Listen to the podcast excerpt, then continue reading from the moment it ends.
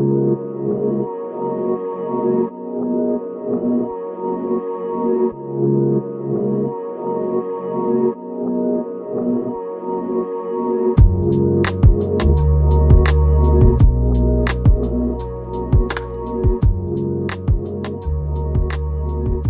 welcome to Share Truth Apply Scripture. I'm Jordan Shambly, joined by Wesley Wildman, and Kelly Crampton is with us today. She is interning with us for the summer. Um, if you want to read a lot of her articles, just go to engagemagazine.net, and they're all over the place. Uh, very good writing, and you put together today's episode Mm-hmm. today, and I was just and it was at- evidence when I looked at the talking points. Yeah, when you looked at the talking points, it Kelly was wasn't- behind yeah, that. Yeah, exactly. It, looked, it was Very the- thorough. yeah. the quality was a little higher than it usually is. Um, well, today's episode, uh, we're talking about religious liberty, um, and I mean, we don't have to really go into how unique America is among most nations in the world. There are a few others that are similar in the same regard th- that have religious liberty, but America, from the beginning um, was set up to foster an environment where people can worship as they please Right. without fear of interference from other people or the government. Exactly. Um, that it's a core uh, tenet of our identity as a culture. It is, but it's rare in the world. Mm-hmm. yeah. It's a rare commodity in the world. Mhm. And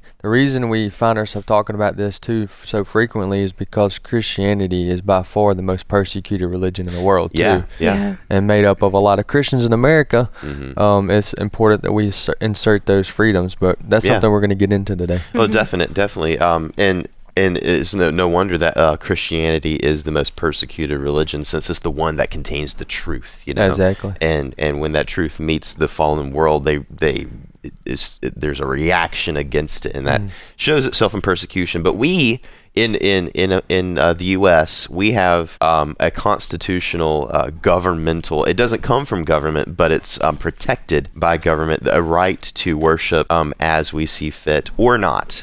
Um, that's also a, a right that American citizens have. Um, but how do we use this liberty? That, that's kind of what, where we want to begin.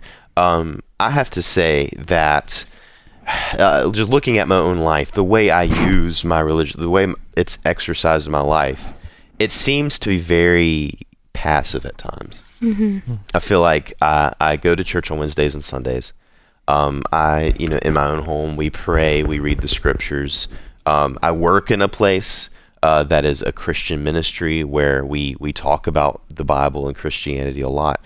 But outside of that, um, there's not a lot of necessarily active exercise of this religious liberty. Um, now, I want to ask you guys, what does a proper exercise of religious liberty look like? Kelly, why don't we start with you? Um, I mean that's a great question because we do we think a lot about um about protecting it and what we would do if it was gone. right. Um, but I think like I think honestly it looks like focusing less on keeping it and Mm. more on the religion itself like like um using like taking advantage of every opportunity that we have to Exercising it. yeah, to Yeah. exercise it, um, just like not just through church, but even like I mean, we have the right to go into our capital and like pray for our leaders there, Mm-hmm. um, which is a really neat experience to to take our faith into places like that and recognize like we can do this. Mm-hmm. Um, and I mean, it makes us more grateful for that opportunity, but it's also just something that like, why wouldn't we do that if it's Right. a free freedom. opportunity that you know, it's there's no negative side to Mhm. it really. Yeah, and that's why it's another thing. Like I used the word exercise it or insert it, is because you wouldn't ever want to give them a reason to say, well, they're not using it. So what difference does it make? Yeah, exactly. you Yeah. know, and so it's important for us Hmm. to do that. Um, Hmm. and and like you said, yeah, we we've I've had times where, where I've had people that um, the church I attend that said, hey, let's go do prayer walks around the schools, Mm. or let's go do a prayer walk around the courthouse, our local courthouse, and things like that. Those are all types of different privileges that you wouldn't have in most countries. And uh, as we've uh, know, prayer goes farther and can do things that we can't do. And so the importance of exercising it, uh, also uh, not just doing prayer walks, but being verbal. You know, evangelizing. hmm You know, in a lot of places you can't evangelize, you can't share the gospel. And so Mm. being able to, uh, the, the, the two words that, that are important, that exercise and assert. hmm And that's what um, I think is important for us to do.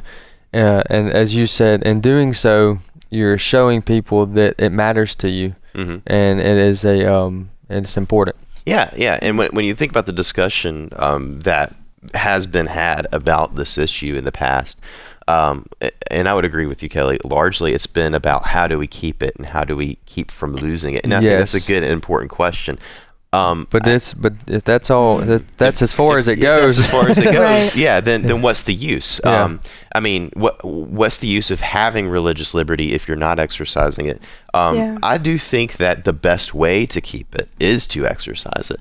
Is to make sure that um, it's not just kind of laying dormant in your life, and you're just you're you have the right to have it. But I mean, like like you said, Wesley, like if you don't exercise it, I mean, it's not visible, Right, Like right. it's this invisible thing that sort of like maybe maybe it's like your your grandmother's china that you keep in the back in the Sure. closet. You keep it because it's sentimental to you, Right. Um, mean, you can t- and you t- could totally keep it, but it's useless. Right, really. right. It's it's useless. I, I've been reading through a couple different books on this particular topic, and books that I prefer, this is totally rabbit trail, are ones that provide that you don't have to read systematically from start to finish in order to get something out of it. I like it when they're chapter oriented. Yeah, yeah, yeah. And so I've got a handful of books that have a chapter or two on religious liberty. So is And- that just because you don't want to read the whole book? That's exactly right. Kelly called me on it.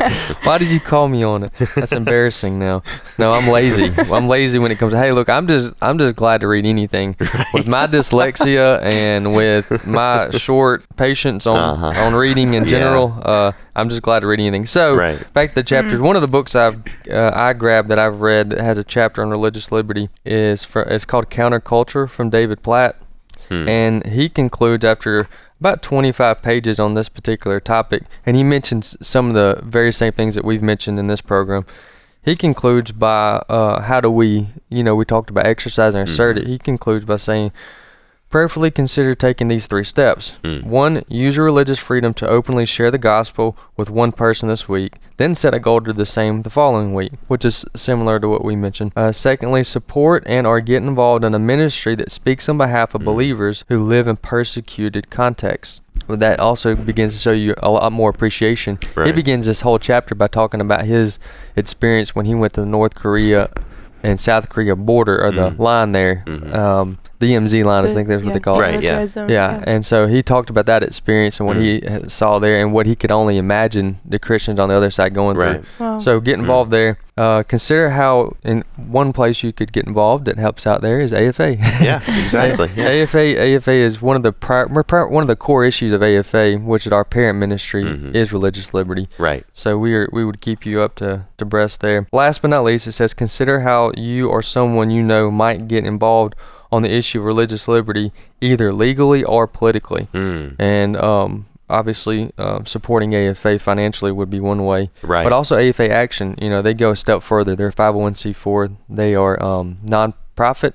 No, Mhm. I think they're yeah they're non-profit, but there's a little bit unique um, on the tax side, and which gives them the ability to be a far more political than AFA. So Mhm. get involved legally and politically if necessary or where Right. you can on this particular issue for sure because it benefits everybody everybody benefits from religious Mm. liberty he goes Yeah. if you go all the way back to genesis chapter 1 and then you start there and work your way through at no point are you going to find god Mm. uh, the holy spirit or jesus coercing anybody Mhm. to worship him Hmm. and so if he one of the, another one of his conclusion and points in his chapter is that if god himself doesn't coerce or Mm. anybody to Mm. worship him. We certainly a government shouldn't, and right. that's what, exactly. and that is um, Wow. essential. What the founding fathers said as well Mhm. in their conclusion when they divided up the the, the three branches. So Mm.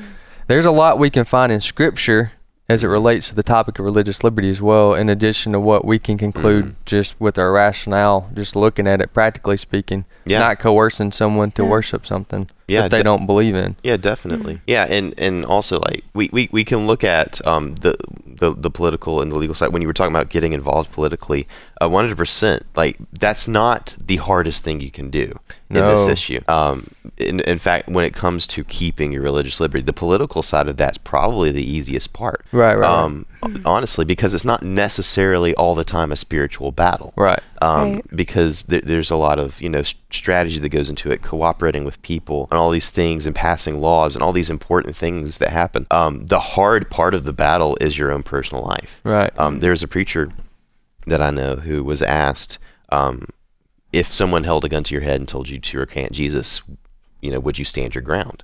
I would want to hope so. Yeah, and, and he said, that's really not what I'm concerned about. Yeah. He said, what I'm concerned about is getting out of bed in the morning and living for God. Right. That's right. the hard thing. Yeah, yeah. The hard thing is not facing down the barrel of a gun. that's And- not every day. Yeah, that's not that's not every Yeah. day. And and at that point too, you're brought to terms with eternity, and of course, you should have eternal mindset.